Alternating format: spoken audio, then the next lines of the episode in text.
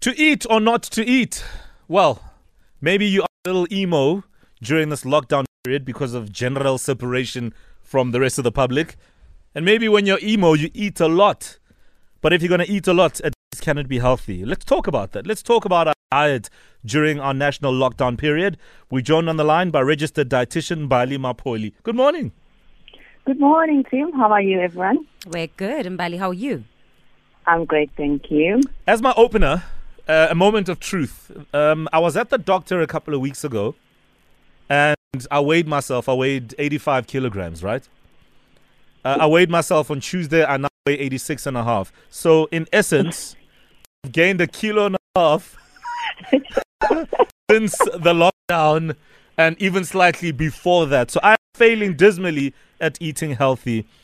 Is it is it practical to maintain a healthy diet during these times where it's not just about the physical aspects of lockdown, but also the emotional? Sure, it is. That's a good question. I mean, this um, time is a very unprecedented um, time, but, but um, it's something that we need to think about because, it, I mean, when the lockdown is uplifted, now we'll have to deal with weight loss challenges and now we won't be feeling good with ourselves. Mm. So it's very portable because we just have to make sure that the food that we have available is actually healthy. So I guess the conversation should have started when we um, you know, stopped buying to say what foods are we buying to keep in the house. Mm. And, and so now we can say, okay, now that you've kept healthy foods in the house, this is how we can eat it. But it's not all lost because, I mean, shops are open, so people can still go out and buy groceries. So it's just a matter of what do we go out and buy now or how can we eat healthy in the house. But it is um, very much possible. Mm-hmm. Mbali, just uh, from your own observations, what have you picked up from um, what South Africans' eating habits look like since there are no takeouts available and people have to make their own food? Um, just in terms of certain people's behavior, w- what have you picked up? Um, I mean, I mean, I've been consulting with my clients visually, and I can say that they have been trying to put together new recipes and eating more cooked food at home. Mm. But there is a new trend now of snacking, and unfortunately, mm. it is not the healthy snacks as, as one would always wish it is. Mm. Um, more and more people are grabbing, you know, the the, crisp, the quick um, cup of snacks, which we call treats. Actually, they, they shouldn't be something that we are having all the time. But I see that the trips to the to the kitchen has increased and people yes. are just, you know, picking up a, a packet of crisps or a packet of chips, uh, a packet of sweets or, or, or biscuits. Yeah. And it's like back and forth. I mean, one can say that's an exercise, but it's, at the end of the day, it's really counter effect that you're just going to be, you know, eating the, the, the obviously empty, the empty calories um, as well. Mm. Mbali, tell us what a healthy plate of food should look like, and, and also with regards to snacks, what snacks is health, a healthier option than a packet of crisp or a, a chocolate bar?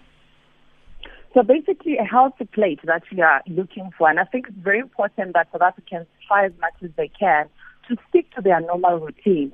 So if you're a person who wakes up in the morning on a normal when you're going to work and has breakfast, then during this lockdown, it, it helped to just do that because when you don't do that, then you're going to now um, have a bigger brunch, you know, and, and, and find that you tend to snack throughout the afternoon because you haven't eaten like you would normally do. Mm. But a typical plate where we have got healthy carbohydrates, so it could be, you know, your I, I heard you guys talking about, about bread earlier. Mm. So it could be a bread, I mean, preferably seeded bread, which is higher fiber. It could be rice. It could be whatever starch that you're having.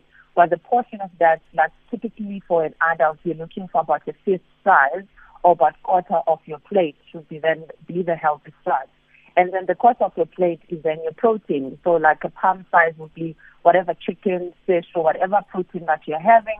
And the rest of the plate, the bulk of the plate, um, half of the plate should be vegetables. Mm. And then what binds everything else of it is the oils that you're using in cooking or like a a little bit of a salad dressing or avocado, whatever that you're eating, that those are healthy fats that bind everything in the plate.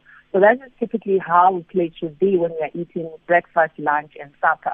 And then the types of snacks that we are aiming for, um, obviously snacking is another opportunity of getting as much nutrients as possible because um, we are concerned about weight gain after this period, but also right now, I think the most important thing is for us just to eat well mm. because nutrition is very important for our immunity, for our mental health, and just for overall well-being, and you want to keep uh, nutritionally fit, if I call it that. But also, now we are like for people who um, keep fit, mm. eating calories are very important. So what you eat and, and, and, and, and how much of that you mm. burn, so that balance um, gives us the weight loss that we're looking for.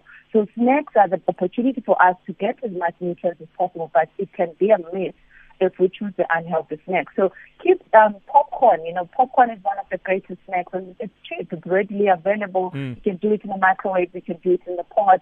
Fruits are great snacks to have. Yogurt, you know, mixing yogurt with some mixed berries if you do have.